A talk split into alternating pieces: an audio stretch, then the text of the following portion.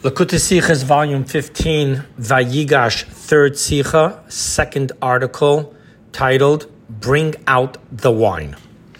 Very often in the Rebbe's Sicha on a Rashi, the Rebbe would reveal to us the deeper wine of Rashi, in which wine refers to the esoteric teaching. And so it is with the Rebbe's talk concerning Rashi's interpretation of the word Vayinahalem, provided them speaking of Joseph's providing Egypt with food during the famine. See the article titled Compassionate Leading. There is a teaching of the Alter Rebbe of Shneur Zalman of Liadi, which explains the verse, and Joseph collected all the money, money here is kesef, that was found in the land of Egypt. The verse concludes, and Joseph brought the money, kesef, into Pharaoh's house. Now, as an introduction to this teaching of the Alter Rebbe on this verse, in Kabbalah and in Chassidus, the word kesef, silver, money, mystically and metaphorically refers to love. As a foundation for this, the verse from Genesis in which Laban is talking to Jacob, he says, Ki nichsoif nichsafti lebeis for long you have longed for your father's house, in which the word for longing is nichsof, which can be interpreted from the word kesef. Now, let's go to the teaching of the Alter Rebbe. The Alter Rebbe explains that there are two types of love concerning a Jew's love for God. One, the love which is born from intellect through one's concentrating upon the greatness of God and the likes. Now, See Tanya chapter 3, I will quote, For when the intellect and the rational soul deeply contemplates and immerses itself exceedingly in the greatness of God, how he fills all worlds and encompasses all worlds, and in the presence of whom everything is considered as nothing, there will be born and aroused in his mind and thought the emotion of awe for the divine majesty, to fear and be humble before his blessed greatness, which is without end or limit, and to have the dread of God in his heart. Next, his heart will glow with an intense love, like burning coals, with a passion, desire, and longing, and a yearning soul towards the greatness of the blessed, infinite one. End quote from Tanya. So, that is the love which is born through concentration upon the greatness of God. The second love is called the hidden love, which is innately found within the soul of each and every Jew, drawn by its very nature to God, which is its source. However, this love is hidden, and through concentration, we do not create it, but we reveal this love, which is hidden within each of us.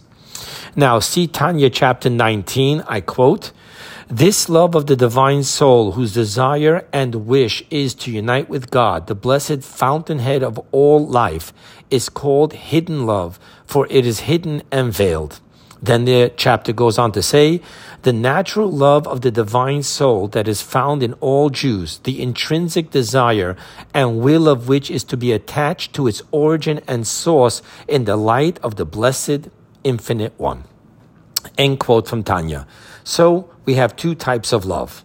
Now, the difference between these two loves is like the difference between two types of produce growing from the ground.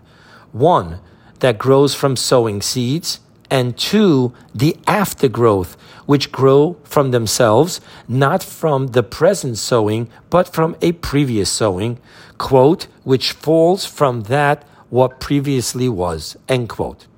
So it is with the two loves, in which there is one, the love that comes from the present sowing of concentrating upon the greatness of God, and two, the hidden love which comes from itself, from a love that was previously planted within him by our patriarchs.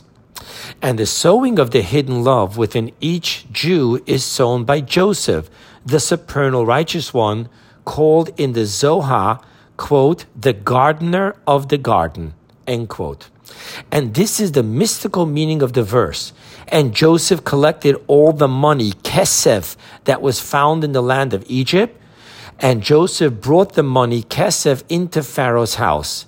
Meaning mystically that all the kesef, the love, the kindness that were given to Joseph, he drew, he sowed into the emanation of kingship, the source of the souls of Israel. With this, we can understand the wine of Rashi of our Rashi, Vayenahalem, similar to Vayenahagem, and similar to this is the verse, She has no guide, and the verse, He leads me beside still waters. End quote of Rashi. Let's see what's really hidden in here. Vayinaha love which is born from intellect, is where the guided see clearly that they are guided by the guide. While Vayinahalem, hidden love, is where the guided cannot see that they are guided by the guide. Hence, Rashi is teaching us here that Vayenahalem is similar to Vayenahagem, and in truth is also sown within us by Joseph, the guide. Then Rashi continues and says, and it is only Vedoimeloi. Doimeloi means similar to, and it means it seems to him that she has no guide. While in truth, Joseph is the guide, and it is only because we are speaking of the primordial light that it seems that, vidomelo, that there is no guide. For the primordial light is exalted beyond revelation. Hence, it seems that it isn't coming from above. Now Rashi continues with the second verse. He leads me besides still waters, in which Rashi hints to us two esoteric teachings. One, hidden love isn't the produce of the present sowing, but rather as the growth besides still waters, which in general is the aftergrowth which grows of its own. And the second teaching, that nevertheless the source of this hidden love, the aftergrowth which grows of its own, is still waters, which is what is within the emanation of foundation, which refers to Joseph, and it is drawn within Joseph from above and beyond the order of evolution called the still waters, which refers to the emanation of understanding. Nevertheless, even though the hidden love is planted within Joseph from the still waters, and then Joseph sows this hidden love within each and every one of us, nevertheless, the actual revelation of the hidden love is through concentration as explained upon the teaching in the Talmud. Nichnes yayin yetzi sod. When wine entered the body, a secret emerged, and the teaching in Torah Ohr tells us that secret refers to the hidden love. And wine refers to the concentration upon the greatness of God called wine of Torah. Hence, concentration upon the greatness of God is needed for the actual revelation of the hidden love.